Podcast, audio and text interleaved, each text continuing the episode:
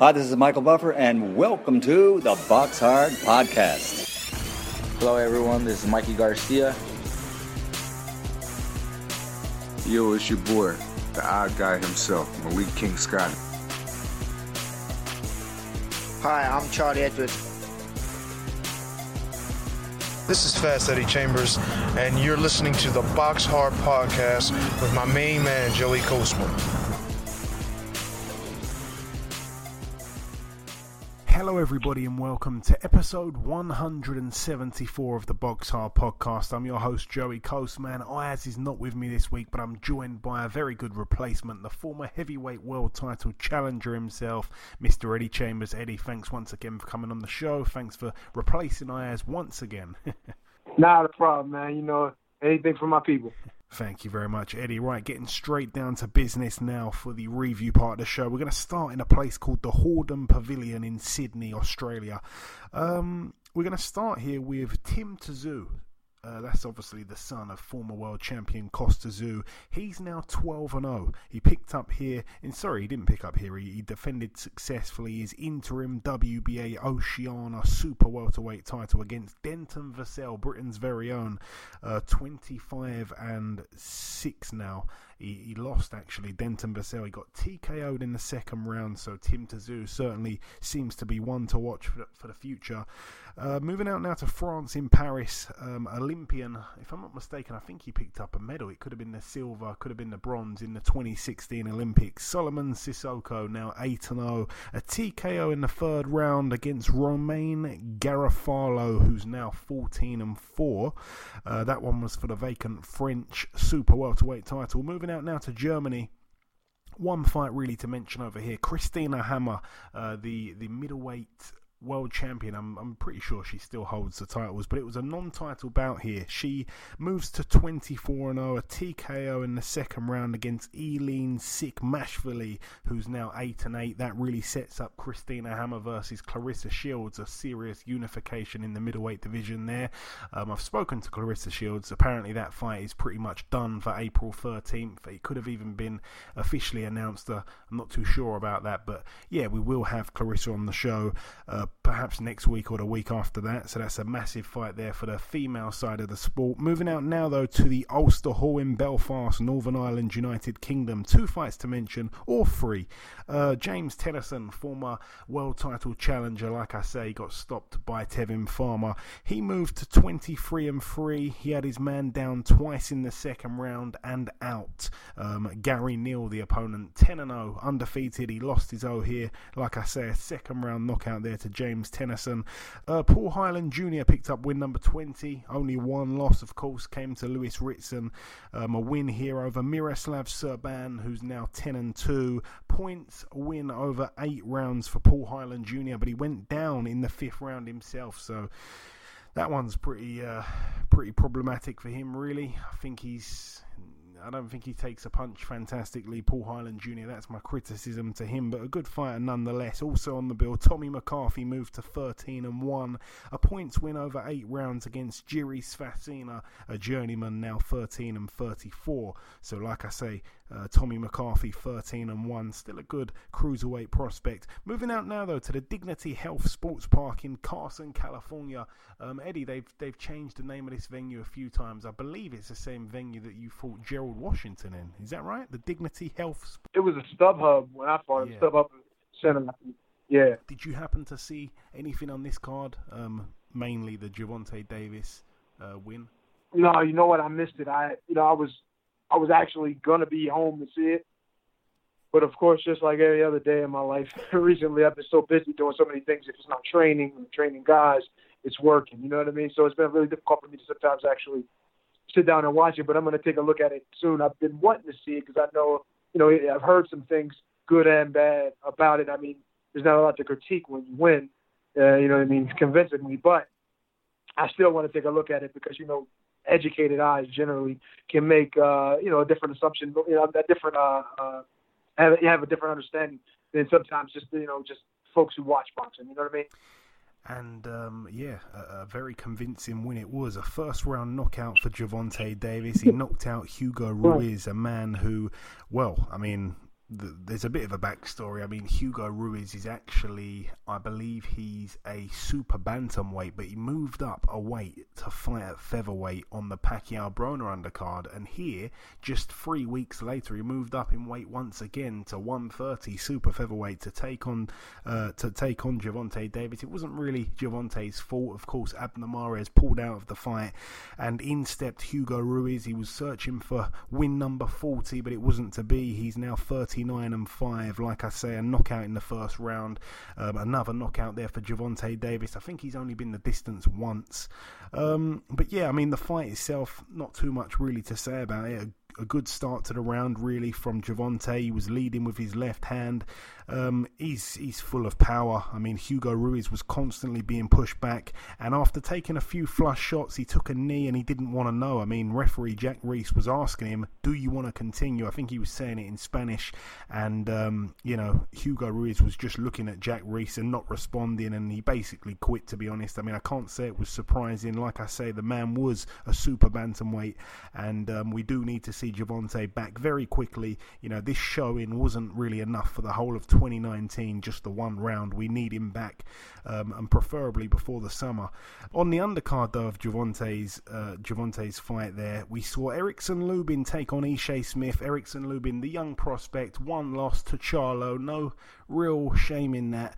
Um, 19 and one, like I say, got in there against Ishe Smith, 29 and 10, a veteran of the game, really. Ishe Smith, a man that had never been stopped, and I did often wonder the day he does get stopped, will he? You know, have a long, hard think about his career and perhaps retire.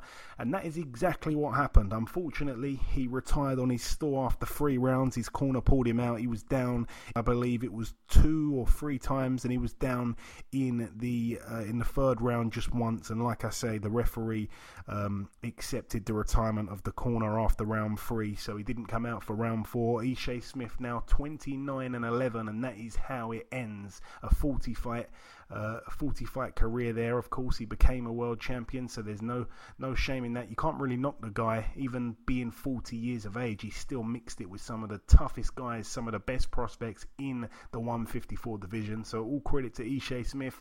He's decided to to retire from boxing. A friend of the show, Erickson Lubin, 20 and one, and that's a great great win. It's got to be the best win of his career for sure.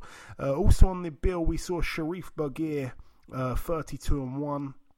He actually got dropped in the sixth round, but he ended up getting back up and losing unanimously over 10 to Javier Fortuna, who's now 34 and 2 with one draw. No real surprise there, to be honest. Uh, prospect Mario Barrios, 23 and 0 now, a knockout in the fourth round against Richard Zamora. Zamora, tough Mexican, but it wasn't to be his night. Um, 19 and 3 now. Mario Barrios really, really impressing me, I have to say. Um, all the very best to him. Moving out now, though, to the Fantasy Springs Casino in Indio, California, USA. Topping the bill over here, we saw Rey Vargas 32 0, another successful defense of his WBC World Super Bantamweight title. Um, he beat unanimously over 12 rounds Franklin Manzin Whoa, let me say this again. Franklin Manzanilla, who's now 18 and 5. It was looked at as a little bit of an easy touch for Rey Vargas, but it wasn't to be an easy touch. He was dropped in the second round, and Vargas, who's, like I say, still undefeated, 33 and 0, WBC world champion, everything's going great for him. That's the third time he's been dropped, and every single time he's been dropped has been in the second round, so seems to be a bit of a danger round for him there. Moving down the undercard, Alberto Machado or Machado. I'm not quite sure how he said. 21 0. He was the WBA World Super Featherweight Champion. Well, anyway, uh, a, a, shock upset loss. He got knocked out in four rounds against Andrew Cancio, who was 19 and 4 with two draws. So a big upset there. Um, Cancio obviously a lot better than people gave him credit for. Cancio himself was down in the first round. He got back up to knock the champion down three times in the fourth round, and he's dethroned him there. So a humongous upset there. Joseph Jojo Diaz picked up win number 28. He's got that one sole loss to Gary Russell Jr. Um, he took on Charles Huerta, who's now 20 and 6. A 10 round unanimous decision there for Jojo Diaz. Uh, not much else really to mention on the undercard aside from Tureano Johnson, 20 and 2. He took on Fernando Castaneda, a man that's been in there with the likes of Jose Burton, the likes of Frank Buglioni. Those guys have managed to knock him out. Well, anyway, he went the distance with Tureano Johnson, who can punch as well. I'd, I'd expect him to really get the knockout, but it ended up being a split draw over eight rounds, so that's a bit of a strange one there.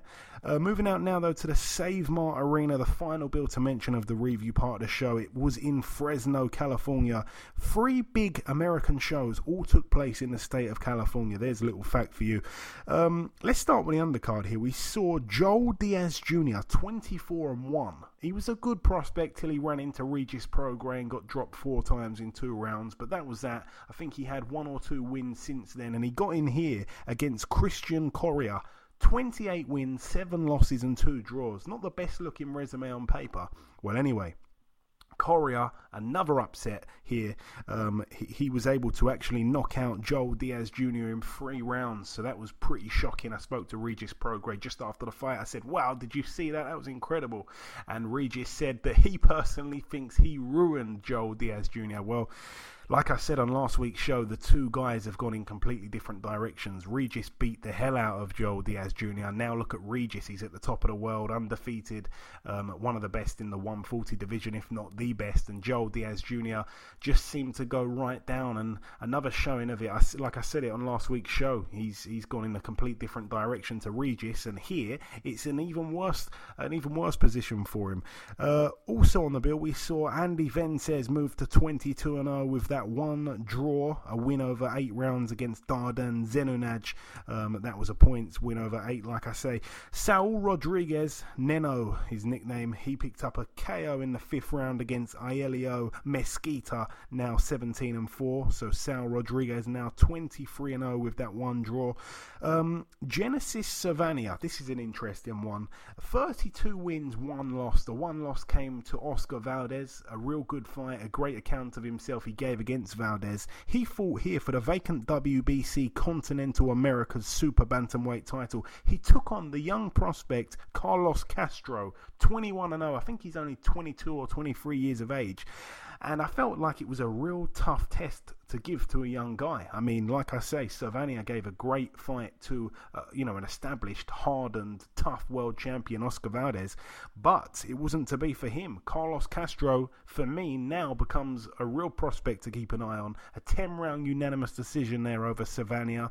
Um, so that's that's brilliant there. Carlos Castro, 22 and 0. Also on the bill, we saw Raymundo Beltran, 35 and 8 with one draw fight for the vacant WBC Continental Americas Super lightweight title and the vacant WBO Intercontinental Super Lightweight title against Japan's very own undefeated Hiroki Okada 19 and 0. Now Okada was actually winning the fight pretty clearly. You know, he was he was down in the first round. He got off to a bit of a rocky start, but after that he got to his boxing. He was really performing well and it looked like he was going on to win. He had Beltran's face looking a real mess, but Beltran was able to get that knockout in the ninth round. He had his man down twice in that round. He completely got the, the fight beaten out of him really and Beltran once again shows his tremendous heart. Like I say, that is one thing he really does have um, boxes and boxes of a friend of the show, Beltran, a guy that's really had to fight not just inside the ring but also outside of the ring in a search for a green card just to keep himself with his family in the United States. A real unfortunate situation.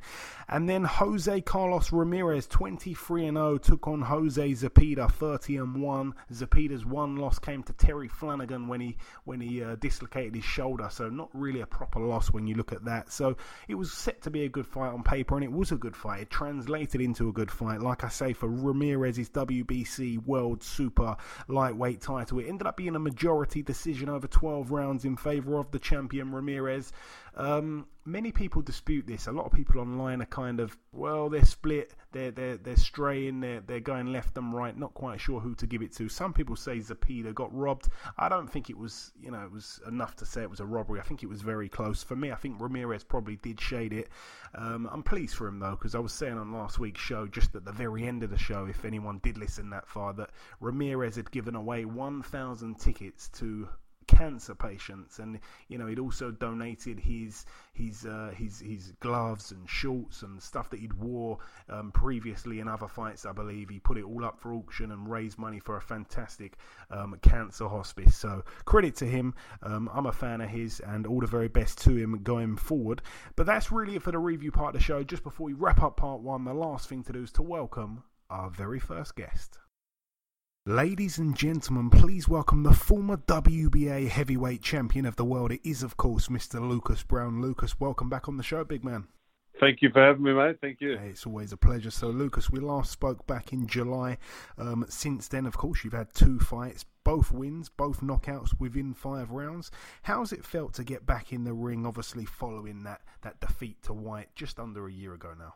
It's it's very good to get back in the ring. Um, I realise that they're not world class of any sort, but um, there were things that I needed to do on my side in regards to obviously fitness. Uh, there was a new trainer, um, a lot of things going on in my camp and stuff like that, um, as well as the team around me that were getting fixed as well. So the the Dillian Whyte loss for me was a very good eye opener. Um, unfortunately, it was on the world stage, so it wasn't a good uh, thing for me to to have everyone else watch at the same time. But uh, something that needed to happen, and it really woke me up um, in regards to having to change a few things. I think the changes have been uh, very good, and as you said, I've had two knockouts since, and coming up March second uh, in Scotland to go for another one. And one guy that you fought in in those two fights, I should mention, was seven foot one. What was that like, Lucas? Yeah, that's actually uh, is the tallest. I believe is the tallest boxer. Um, I don't in history, but like at the moment anyway. Um, and also 141 kilos, so just a lot of weight as well. Um, there was times where he, he was leaning on me and, and, pushing me around and stuff like that, and it's just a lot of weight to sort of carry around. Now, you look at someone like Big Baby, he's also that same weight. So it's a it's a, it's a hard thing to sort of try and keep off you at the same time. and obviously, another thing that's happened since we last spoke is that Wilder took on Tyson Fury. You're a realist when it comes to boxing. You're unbiased. Um, in your opinion, who who won that fight for you? I think because Wilder is the champion, I think you do have to come and beat the champion. Now, I don't think Fury beat the champion. So, whether it's a draw or a Wilder win, I don't think Fury won the fight. Um, I think it was a, it was a great fight, uh, but I think I don't think that Fury actually came and dominantly won the fight. So I, I would give it to Wilder. Okay, and I know that obviously before that fight you'd done a couple rounds with Tyson himself. Um, were you surprised by his performance? Because he seemed, in many people's eyes, to perform really well, despite not really being in tip-top shape. But obviously, because you'd done a few rounds with him, did it did it shock you seeing him perform like that, or was he that good in the gym?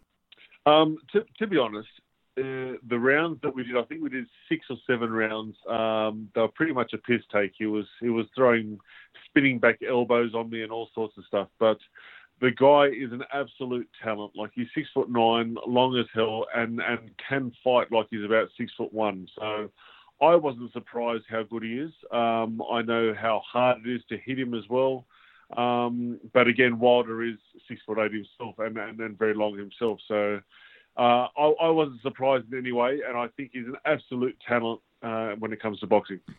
And a rematch between those two guys is looking ever more likely. Um, who would you favour going into that one? I personally, uh, looking at Wilder's um, past fights, like he, he come up against Stiverne and went the distance, but then the next time he come up against Stiverne, he absolutely demolished him. Now, I think that was also Stiverne's uh, doing in terms of not rocking up in the proper shape. But I think Wilder was very tentative against uh, Fury the first time, and I don't think he will be the second time. So I, am picking Wilder for a, an earlier knockout. Okay, and yourself and Dave Allen have, have, have had some back and forth. A fight between the pair of you has been pretty much all but announced. Um, however, of course, you felt that you'd probably benefit from a fight before that, uh, and the opponent that you've selected will be Kamil Sokolowski. Uh, that's that's to, to take place on March the second, as you say in Scotland. Um, what do you know about Sokolowski? Yep. basically, I, I picked him because, uh, unfortunately, his record looks quite shit. To be honest, it's six wins and fourteen losses, but he is so much better than what his record suggests, um, and he has gone the distance with a lot of people. Like you, you we, we're talking Gorman, Price, Little, uh, Sean Turner. The, the, the list goes on, um, as well as recently just knocking out uh, Webb. So, like, he's he's so much better than what his uh, record suggests. At the same time, I don't want to go up against someone who's just going to fall over in the first round. So, for me, if it goes six rounds, that's all well and good. I, I, want to get the rounds under my belt and and be able to sort of showcase a few different things going into the the Allen fight. Um, and I think it's a perfect warm up preparation for Allen fight. And Sokolowski, like I say, he's very much a well respected journeyman. And in fact, even calling him a journeyman probably doesn't feel right because I've seen him upset uh, a few fighters. I've, I've been ringside for him uh, for a few of his fights. I've seen him knock people out it's, it's, a, it's an odd kind of choice of opponent. I mean, Dave Allen's tweeted out, I think it was last week or perhaps this week, that he's very much against you even fighting Sokolowski. And I believe he also stated that Eddie Hearn feels it's a bit of a silly fight to make as Sokolowski's such a banana skin type of fighter. So tell me, um, Lucas, of all the guys, I know you kind of just explained it there, but of all the guys, why this fight? Surely it's yeah. quite risky. Well, uh, it comes down to promoters as well. And uh, I was saying someone like a Tom Little. I think that would have been a good fight. Um, now I don't know whether Tom priced himself out or the promoter just wasn't happy with the price, but um, that didn't come about. They actually put forward someone that was 0 and 2. Now 0 and 2 is just that that was never going to happen, whether uh, the board approved it or not, which they didn't. Thank Christ, but. Uh, I would I would have said no to that anyway. So when they come up with Sokolowski, I, I jumped at that and thought, yes, that's that's a, at least a great fight, especially compared to someone who's 0 2. And tell us, Lucas, this Dave Allen fight, where are we with it? What's actually the latest? Well, it was supposed to be on the um, AJ card when it was at Wembley. Now, as we know, it's not going to be Wembley. It's going to be against Miller uh, in the US. So I believe, uh, from what I've been told, nothing has been confirmed yet, but uh, April 20 at the O2 on the Whyte undercard. Okay, because I think, I'm not 100%, but I think I saw something that Eddie apparently stated that perhaps Whyte's now not going to be fighting on, on, on the 20th, but um, don't, oh. don't, don't take much notice from that. I, am not too sure if that's official. Um, yeah. Yeah. What, what, are your thoughts, Lucas, on Dave Allen as a fighter, and of course, as a man, he's quite a personality outside of the ring. Yeah, um, absolute legend. Uh, we've got some good banter going backwards and forwards, which is great. I think it's going to be two just genuine fellas who like to box and no bullshit, no no um, trash talking. Just come forward and fight. Um, I believe he's a, he's quite a good boxer. Um, I, I think he's he sort of lets himself down a little bit with, with training, I think, with uh, the shape that he may come in for particular fights. But I definitely think he's a, he's a great guy and a great boxer, so I'm, I'm really looking forward to it. And it's official. You you mentioned it there. Joshua will be defending his titles against Jarrell Big Baby Miller on June the first in New York. How do you see that one playing out? To be honest, that's a, it is a real weird one for me. Um, I, I obviously think that AJ's got the better boxing skills, and coming in at say 111 or 112 kilos, which what he normally does, um, I think he's going to be the fitter one. But Big Baby, being that 140 kilos and constant pressure, constantly coming forward, um, he's got a great chin, but does get hit a lot. So I, I, I put it as a 50-50 because I don't think we've seen AJ get pressured by someone as big as that um, in the past. So it'll be a good test for AJ to see if he can come through that. Um, in saying that, as I said, Miller gets hit a lot. So AJ does have the opportunity to sort of knock him out as well. But um, I, I, put it as a 50 50, to be honest. And the final two questions now, Lucas. Um, obviously, you've decided to, to, to come off of Twitter entirely. You're you're just um, operating on Instagram now, if I'm not mistaken. What's the reasons behind that? I know that it's uh, I know what it is really. It's the UK fans that seem to get on your nerves. uh, t- to be honest, yeah, uh, I've I only got onto Twitter because uh, that was basically Ricky Hatton's main forum, um, and that's why I jumped on. Uh, for me as well, it was very much a UK uh, base for me. But I just got sick of having to read the bullshit coming out of. Again, ninety percent of the bullshit came from the UK. Now I'm not saying it's all UK people and all that sort of stuff, but the bullshit that I got was from the UK, and um, I just got sick of looking at it, viewing it, and everything else. So just got rid of it. Yeah. Did you never just consider blocking all these people though? Did I? I, I in all honesty, like since the the world title fight and the drug scandal and all that sort of bullshit, I I was blocking about ten to fifteen people a day. And, and still to this day, I'm still blocking five or six people on Instagram per day.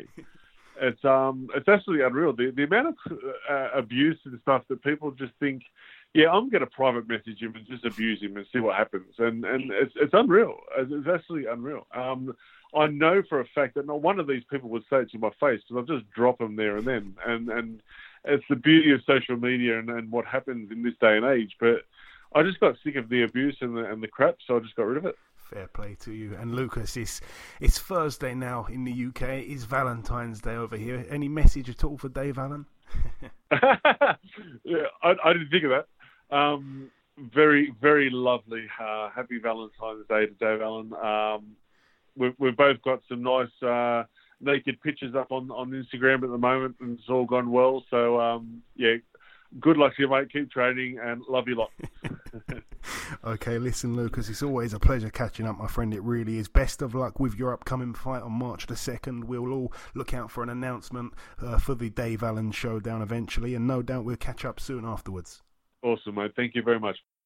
Okay, now it's time for part two on this week's show. This part, of course, the news part of the show. So there's a few little things to go over. Firstly, David Price will be fighting on the Liverpool card uh, on March the 30th uh, in the Echo Arena. He takes on the undefeated Kash Ali, who's, I believe, 14 and 0, but he's strangely fighting this weekend in a little bit of a keep busy fight. So hopefully he wins that one, and then the fight will go ahead. So David Price, Kash Ali, 30th of March in Liverpool.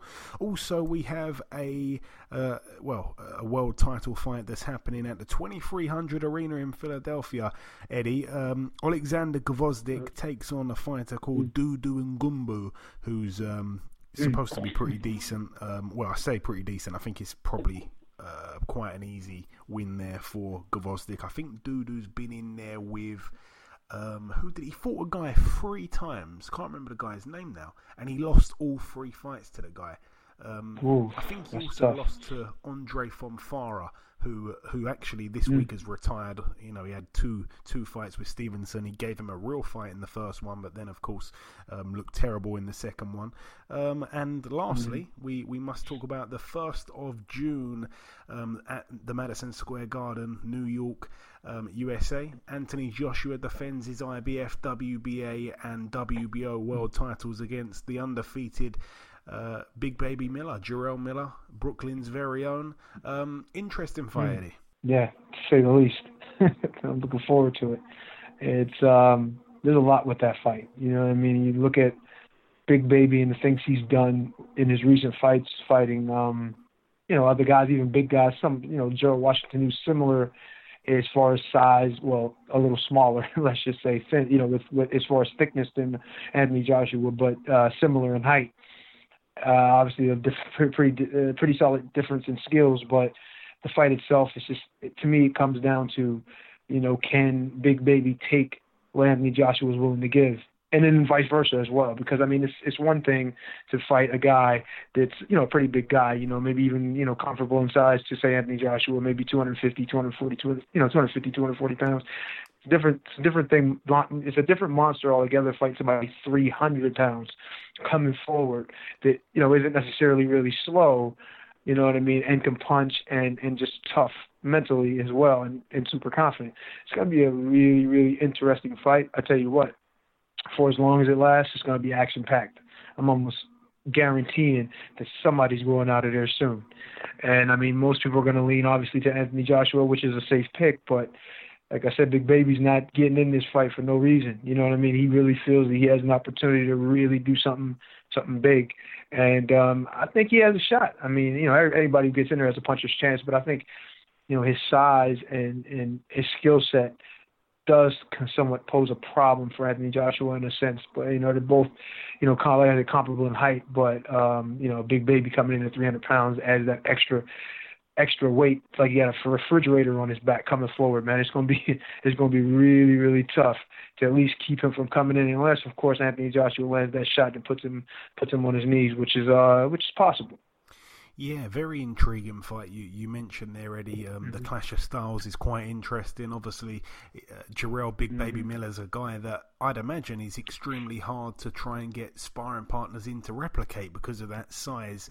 Not mm-hmm. just obviously the mm-hmm. height, but also how grounded he is, and he's also got a real solid mm-hmm. chin. He seems to have been been hit mm-hmm. a few times and took the shots well. He's obviously got a kickboxing background. I think he's been kicked in the head before and not knocked out. So mm-hmm. good chin. Um, as I say, mm-hmm. I'll talk more in depth about it as it as it as it rolls round. It's, it's all the way in June, so a little while to wait. But um, you know, without going off in a different direction, I actually prefer this fight than the Dillian Whyte fight, and the reason is because I feel like we've already seen mm-hmm. the Dillian Whyte fight, and it is a it is a different challenge to Anthony Joshua. I think if he doesn't knock mm-hmm. uh, Big Baby out within the first sort of three four rounds, and Big Baby's coming mm-hmm. forward and Joshua tires, then it could lead to some real interesting moments. But we'll leave that there. Um, we'll, we'll move on to the preview part of the show. Let's start here at the Double Tree um, by Hilton Hotel in the Sheffield area in Yorkshire, United Kingdom. One fight to mention, like I say, Kash Ali, the man that's fighting David Price on March 30th, he takes on a guy called Colin Goldhawk. That's a fantastic surname. Two and two. That's a six round contest mm-hmm. there. Moving out now to the Kansas Star Arena in Kansas, USA. Um, a Dmitriy Salita show over here. It's going to be shown on Showtime this weekend. The unfortunate thing is that this is the. I mean, there's a couple cards that I'd like to see on TV, but it's the only card that's being picked up by a UK broadcaster. I believe Box Nation are showing mm. it. I think it's on the Friday. I think it's. I think it's Friday. Um, we will see over here, topping the bill, if I'm not mistaken. Shohjahon Ergashev, 15 and 0, a real good prospect. I think he's got 14 knockouts. He takes on Mykal Fox, the young prospect, 19 and 0, friend of the show. Um, he's the guy that's a 140 fighter, but he's six foot three and a half. He's a freak of nature, mm. Mykal Fox. But um, I'd love to see him win this, but I feel like he's really in the deep end here because this guy got a real uh, stacked amateur record, and like I say, his pro career has been nothing short of perfect. Uh, also on that card, we see Jesse Angel Hernandez, 12 and one. He puts his NABA USA Super Bantamweight title on the line against Britain's very own Thomas Patrick Ward. Not quite sure how he qualifies to fight for the NABA USA Super Bantamweight title, but somehow he does. Um, he's only 23 years years of age, I believe, Thomas Patrick Ward, 25 and 0. He's had to do it without a big promoter behind him as well, and he's a good fighter. Not really the biggest puncher, but I wish him all the very best out there in the States. Moving out now to the Grand Casino in Hinckley, Minnesota, USA, a top ranked show. This one's going to be on ESPN. Um, we will see over here, friend of the sh- oh, I was going to say friend of the show, not just yet. We will be speaking um, probably next week to Joshua Greer Jr., a young prospect, 19 and 1 with one draw. His opponent yet to be announced. That's a 10 rounder there for the WBC Continental Americas Bantamweight title. Joshua Greer Jr., a very colourful character, a man that likes to bring a pillow with him to the weigh in to let his opponent know that they will be going to sleep. Um, also on that bill, we will see Mikaela Mayer 9 and 0. She puts her NABF Super, um, sorry, NABF Female Super Featherweight title on the line against Yareli Larios, 13 and 1 with one draw. Also on the bill, we will see Derrick Webster, um, 28 and 1, take on Lennox Allen, 21 0 with one draw. That's a 10 rounder there. But topping the bill, Rob Brandt, 24 and 1, the WBA World Middleweight Champion, takes on Khasan Baysangurov. Um, not going to lie and say I know much about the guy, but he's 17 and 0, and it is Rob Brandt's. I think it's his first or second defence, and I think it's his first fight under top rank anyway. A good signing for those guys. Uh, moving out now to Belgium. I like to go pretty uh, pretty random with these previews at the Hall Omnisport de la Praille in a place called Herstal. We get to see Francesco Patera 20 and 3, the man that uh, that took away Lewis Ritson's oh, very unfortunate. Uh, he puts his EBU European lightweight title on the line against Marvin Petit, 24 and 1 with one draw. That's a real good fight, by the way. Could go either way. Moving out to Germany at the Koblenz in a place called Rheinland Pfalz. Um, this is a Sauerland card. One fight or two fights to mention over here. We get to see Anthony Yigit, 21 and 1 with one draw, take on Mohamed Khaladi, um, 10 and 7 with one draw. That's a that's an eight rounder there. And the more interesting fight, Abass Baraou, good amateur, but anyway, a good fighter, 4 0, undefeated.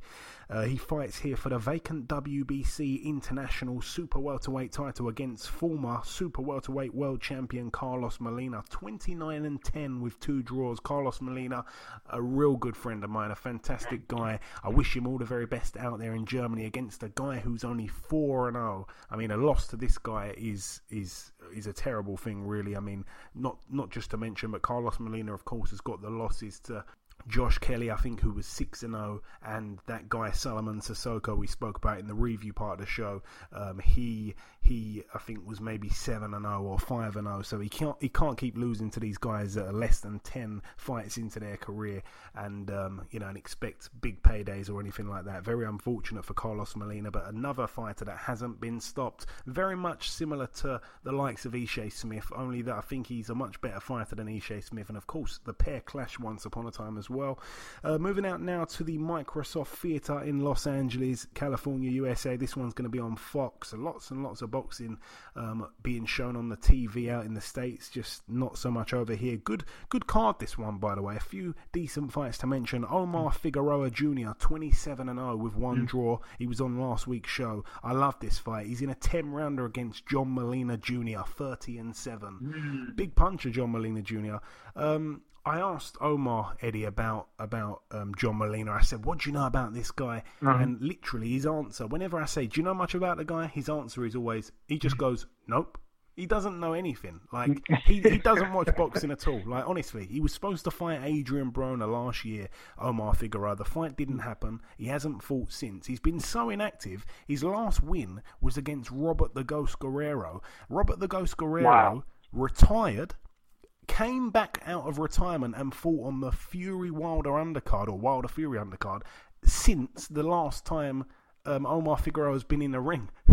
so his opponent, wow, his opponent retired, came out of retirement, uh, boxed, and uh, and yeah, he's probably looking at his next fight. And Omar Figueroa still hasn't boxed, but I think he's had a lot of issues outside the ring. But I said yeah. to him on last week's show, I said, "Oh, you know, Broner just lost to Pacquiao, a massive fight. Did you watch it?" And once again, his answer is nope. so uh, all the very best to Omar Figueroa, but a fantastic fight that one against John Molina Jr. I had to inform Omar Figueroa that John Molina Jr. can really punch, so that's going to be interesting. Um, also on that bill for the IBF World Minimum Weight title, Carlos Licona, 14 and 0, defends the belt against DJ Criel, 14 and 1 with one draw. Leo Santa Cruz tops the bill, 35 and 1 with one draw. His opponent was supposed to be somebody else, if I'm not mistaken, and he pulled out. So in stepped Rafael Rivera, 26 and 2 with two draws. Not really the opponent that we want to see in the opposite corner to Leo Santa Cruz. I'd like to see him in some of the better fights that can be made in his division Um, that's about it for that one. Moving out now to the final couple of bills to mention. This one is at the St. Petersburg Coliseum in Florida, USA. Um, it's an interesting one, this one, by the way because we get to see Antonio Tarver Jr., of course, the son of mm. Antonio Tarver, 5 and 0 He's in a six round contest against a guy who's two and ten, Hector Mercado. Nothing, nothing wrong with that. Um, he's still learning his trade. But the interesting thing is, it's it's a show that's being promoted by Roy Jones Jr. Obviously, Roy Jones Jr. and um, and uh, Antonio Tarver Sr. had a few fights back in the day. I think two or three. So um, it just seems pretty strange how Roy Jones is having a hand in um, in Antonio Tarver's son's career here by promoting the show. So mm. we like to throw those facts out there. Um, and moving out now to the final bill to mention at the Mountaineer Casino Ballroom in New Cumberland, West Virginia, USA. One fight to mention over here. Dusty Hernandez Harrison, a man with a record of 30 and 0 with one draw. He's in a six rounder because he's been out the ring for about three years. I'm not quite sure why he's been out the ring so long, but a friend of the show, nice guy. Um, he returns to the ring in a six rounder, like I say, against Ulises Jimenez, who's 23 and 23 with one draw. So it should be a nice, easy touch there to get Dusty Hernandez Harrison back in the mix. He was world ranked with the IBF at welterweight back then, and of course he's not in the rankings anymore. No one's even, well, not many people even remember the guy.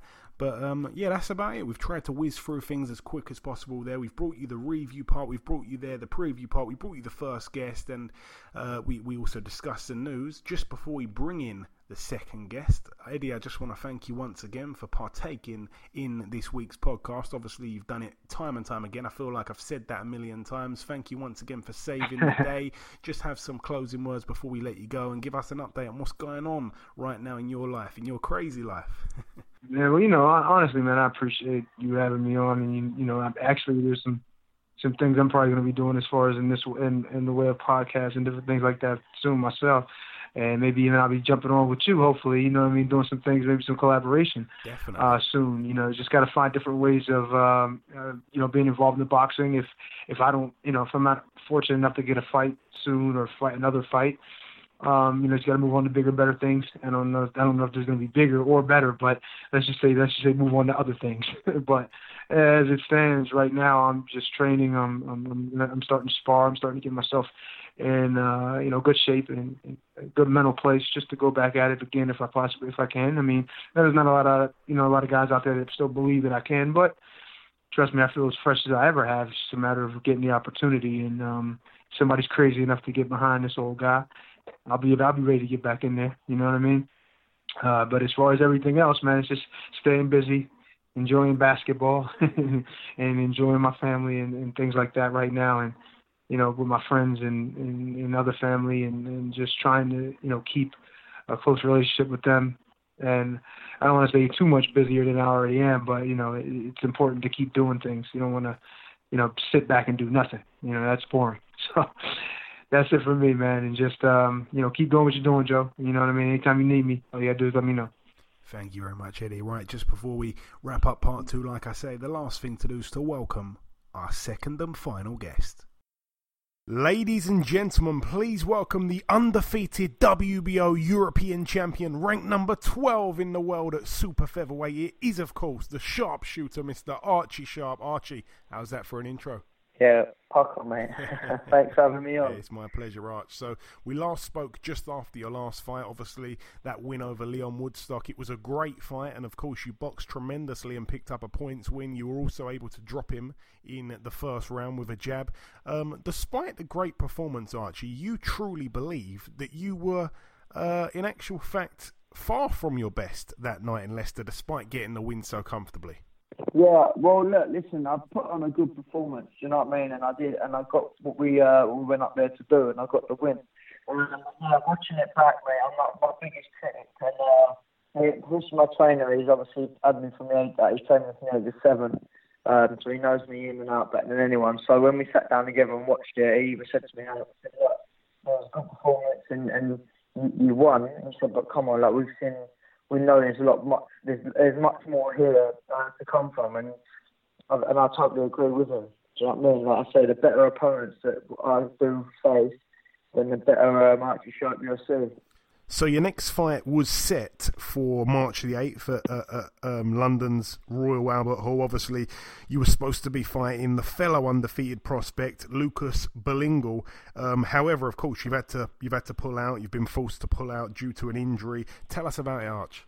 Yeah, of course. So what it was like, um, so basically, I was in sparring, and I picked up a little niggle in sparring. Um, didn't think much of it. Thought I could just like carry on um, which I did. I carried on the sparring, and after the sparring, about was proper giving me some ag in playing up. So basically, so basically, what I'd done um, is I just give it the week and just see how I was. Uh, and then on top of that, I come down with tonsillitis as well. It kept me out from the gym for another week. Uh, my injury is getting better as we speak. Uh, but like I say, I'm still not back in the gym. So hopefully this week I will be back in the gym doing ticking over, doing bits and bobs. But even so, so the, the, the fight's in what three or four weeks. Um, I'll be I'll nowhere near be ready. uh, for the fight. So I just yeah, it was a hard decision to make.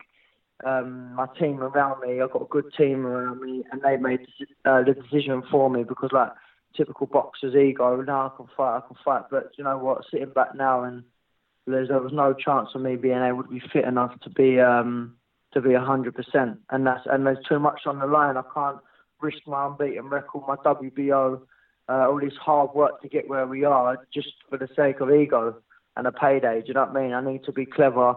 Um, like I say, there's no chance of me. I should be sparring by now, doing ten rounds, getting ready to like halfway through my camp. But obviously, there's not nothing like that's happened. I've had two and a half weeks out of the gym. Yeah, and I was going to say there, you, you said it yourself. Obviously, you didn't want to pull out. It was very much a team decision. They had to step in and make the right uh, the right decision. Now, I'm sure that you were gutted, Arch, because coming off a fantastic win, it's important, of course, to keep that momentum going. But by the time you do eventually get back in the ring, it'll actually end up being your biggest layoff in your career. Yeah, hundred percent. At the end of the day, I want to be active. That's the whole reason why I'm in the sport. Um, and I'm just gutted, mate. And especially being at the Royal Albert and everything. And like I say, it's March, uh, October was when I boxed Woodstock. So yeah, it's going to be a long layoff. Um, I'd say at the minute I've just got to get myself fit and in shape. Um, and hopefully, I'm hoping to be out again in April. So it's not the end of the world, but we just have to see. Like I say, my health is more important. I've just got to get myself in tip-top shape. Make sure there's no um, niggles, make sure I'm 100% fit. At the end of the day, like I say, I'm an important stage of my career now. I can't have banana skins. Um, so that's why everything's got to be 100%. And like I say, it's down to the team to make that final decision. Um, I've done as much as I can. I, went, I took, went hospital to have x-rays and everything done. And like I say, it just won't, it just, everything happens for a reason. So we'll see what happens in April whenever I'm, I'm out next. But I do believe everything happens for a reason. So hopefully we'll see a positive from this and April, of course, being your, your birthday month, we, we shall see if there'll be a fight there. Oh. Um, just just really like an update, um, Archer, on, on the actual injury itself. I mean, you, you didn't. I don't think you really said what it was. I mean, how sort of bad is it? Have you had to go and see someone like a professional, or whatever, or what is the situation? So basically, um, what it is, so, so I picked up the injury in sparring um, and it was a bit of a niggle. Um, what it is, I went to the hospital to have X-rays done. Um, thankfully, there was no actual cracks or broke. It was just very intense bruising, severe bruising, um, which, like I say, even now still tender. So if, if any shot lands on it at the minute, it would really hurt. But I'm having cryotherapy over in Tunbridge there just to um, help bring out the bruising and like just got to rest. It's just one of them things. It's just one of them injuries that you can't do anything. It's just for the body to heal itself. Um, so yeah, basically that's all I've got to do really. Just like I say, just keep myself nice and rested up. Um, get myself into these treatments and have these cryo treatments uh, to help bring the bruising up. Um, and yeah, basically that's it, mate. It's just one of them waiting games now. So like I say, I'm the, at, where I am now to where I was two and a half weeks ago, I'm in a much better place. I'm doing, uh, I'm able to do a little bit more now. So, like I say, hopefully I'll be in the gym, like ticking over um, this week. So I'm on the mend, and hopefully, touch with everything goes the way that I've got it planned touch wood for sure. Now, if you can return to the ring as soon as April, how many times do you believe that you'll be in the ring um, in 2019? Because, like I say, last year you only had two fights. Uh, you know, this year you've got off to a, to, to a bad start with this bad luck with the injury. But surely at this stage of your career, you want to be having about four fights a year, something like that, like you was before when you were fighting every sort of three months or so. Yeah, of course. So basically, what my plan is, like I say, get myself fit um, I'll have to see, sit down with the team and work out what what they've got lined up for April. If I am out in April, um, get straight back into the ring. And like I say, I'm going to be coming for all the titles this year. So hopefully, all the super featherweight for titles will be ready to put them up because I ain't messing around this year. Like I say, I'm having to start a little bit later into the year at the minute. Like I say, hopefully April, if everything goes to plan, um, which is halfway, basically nearly halfway through the year. So as soon as I can get back in the ring, the better. Picking over, I'm always fit anyway all year round. So um, yeah, the matter of fact of getting in there, shaking off a bit of sawdust and getting ready to rock big titles. And I know that Frank Warren has done a good job to get Lucas Beringal another opponent. He will still be fighting on that, that March 8th date. But judging by the timing of obviously him fighting and you perhaps fighting in April, he's obviously not going to be the next guy. Is that a you know is that a fight that you'd like to have rescheduled down the line, or is it not really? You know, there's there's not really been much build up or anticipation or rivalry or much much stuff like that. Is it is it a fight you can see happening again, or, or perhaps not? Well, course, I can see the fight happening. At the end of the day, listen, like I said, I, I believe so. This Lucas Beringal's a good kid anyway, so if he's going to be mixing around that scene, then we can, no doubt we're going to be in the um, in the ring having the fights. Um, the problem I've got at the minute is, like I said, I wanted to be boxing in March to have a good defence with Lucas Beringal. Uh, like I say, 11 and 0 undefeated, uh, undefeated prospect. That was my plan, have my defence with him, and then move on straight into big titles.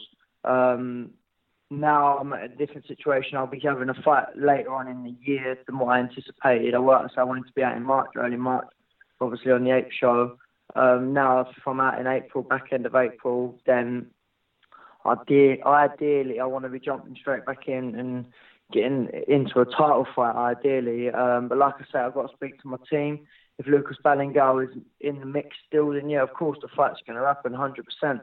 Um, so yeah, it's it's just it's just unfortunate that, that this has happened. I do believe so as well that Lucas Beringal was a name that was given to me for the Southern Area title when he couldn't have to fight either because of injury.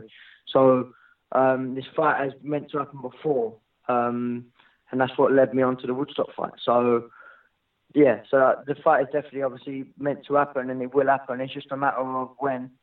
Uh, unfortunately, he had an injury at the start. I've had an injury now.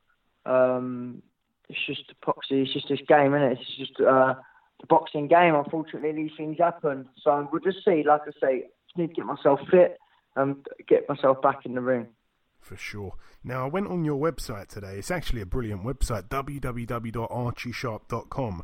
Um, You've you've got some interesting pages, and I found it quite enjoyable actually going through for, for all the content. So I just really wanted to say, anyone that's listening that hasn't checked out the website, go and check it out. I mean, it's, it's, it's it gives quite a bit of a backstory, and it's quite interesting. I'm not just saying that because Archie's on the line. Definitely check out that website. Um, Archie, coming down to the final couple couple questions, really. Um, you're ranked on BoxRec as the eighth best super featherweight in Britain. Now, in front of you, there are another seven men. At the very top, and understandably so, is Scott Quigg. I mean, he's probably the you know the the only guy kind of on that world level. He's only ranked there because he's moved up in weight now, if I'm not mistaken. Um, under him, Next in line at number two is Sam Bowen, obviously the undefeated British champion. After him, it's it's James Tennyson, uh, Martin J. Ward, Ronnie Clark, Zelfa Barrett, and Marco McCullough. All those guys have got at least one loss. You're just behind them on the rankings.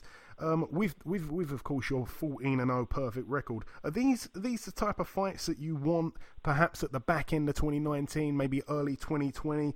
Um, are you looking at any anyone out of those guys in particular, or not at all? Fill me in. Um, right. So name. So we're not really looking at uh, anyone in particular at the minute. Like I say, I'm coming for the titles this year. So whoever's got the titles that I want at that particular time will be the man I have to box. Um, like I said, there's some great fighters there. Um, in, in them seven fighters, they're all good. They're all good fighters. The super featherweight British boxing at the minute is on fire. There's a lot of great fighters in, in, in my weight category. Um, but like I say, my main my main goal at the minute is getting fit, getting myself in the gym, getting myself back sparring, and then uh, yeah, hundred percent we're coming for the titles, and it could maybe one of their names um, in in the mix. And finally, Arch, just before I let you go, have you got any closing words at all just to tell the listeners or anyone in particular, just before we let you go? Say whatever you like. Well, like I say, I'm gutted I'm not on the um, on the 8th of March at Royal but also I apologise to all the fans who are looking forward to seeing the fight. But like I say, this is boxing and these things do happen, and I will be back very soon. And when I am back, I'll be making big statements. And yeah, like I say, just stay tuned. Everyone, check out my my um, my social media just to keep yourself updated. And I, I thank my team around me. At the minute, I've got a great team, and they're all out looking out for me for the best. So, 2019, I did say last year is going to be my year, and I know this is a little bit of a hiccup, but it still will be my year. So yeah, like I say, just uh, I appreciate everyone's support as well, all the nice messages that I have had regarding this injury, and um, yeah, I look forward to getting back in the putting on a good show for you all. So thank you. Excellent, man, and it's great to see you finally getting that recognition. Um, I see a lot of people praising you on social media. When you, you know, when it got announced that you were pulled off the card, there were a lot of people underneath that that tweet, you know, expressing their their um, well, I, I guess their concerns and also you know, just expressing a little bit of um, what's the word I'm looking for? Perhaps disappointment that they won't get to see you fight, which is fantastic. Um, just before you, you, go, Arch, give a shout out to your what is it? Your cousin who's a big fan of the podcast. You can't not mention him. yeah, yeah, cool. My cousin George, like I say, he's uh, he's got his T-shirt from you, um, and he's loving it. He's he's, he's uh, always keeping me updated. We're always in contact anyway, but yeah, he loves it. He's always listening and he's keeping updated. So shout out to my cousin George. Shout out to cousin George. Absolutely fantastic. Right, Arch. Just uh, just before you go, like I say, I want to say it's always great having you on the podcast. I hope that you heal up very soon. I cannot wait to see you back in the ring, and we'll catch up in the near future, no doubt. Yeah, hundred percent. So thank you very much for, for having me on the show. Okay, and this wraps up episode 174 of the Box Hard Podcast. I've been your host, Joey Coastman. Eddie Chambers has been with me for the duration of the show. A massive thank you to our two guests on this week's show who weirdly share the same birthday the former WBA heavyweight world champion Lucas Browne and the undefeated WBO European champion. Mr. Archie Sharp. One piece of news that has broken since recording the show is that the 2016 Olympic bronze medalist Filip Hrgovic has signed a co promotional deal with Matchroom and Sauerland. Um, I, I really like Hrgovic because, I mean, like I say, he's 7 and 0 and in that time, he's already fought the likes of Big Sexy Sean Turner, Tom Little, Amir Mansour, and Kevin Kingpin Johnson. He's kind of got that Joe Joyce kind of mentality in terms of wanting the big fights as soon as possible. And in fact, he's probably got more of a Joe Joyce mentality than Joe Joyce does. Not to mention, Hrgovic is only 26 years of age. He's still a baby, rather than Joyce, who of course is in his 30s. But other than that, there's nothing else to mention. I just want to thank everybody for tuning in to this week's podcast. Tell a friend to tell a friend to tell a friend, and we will be back next week with another big show as per usual. Until then, take good care, my friends.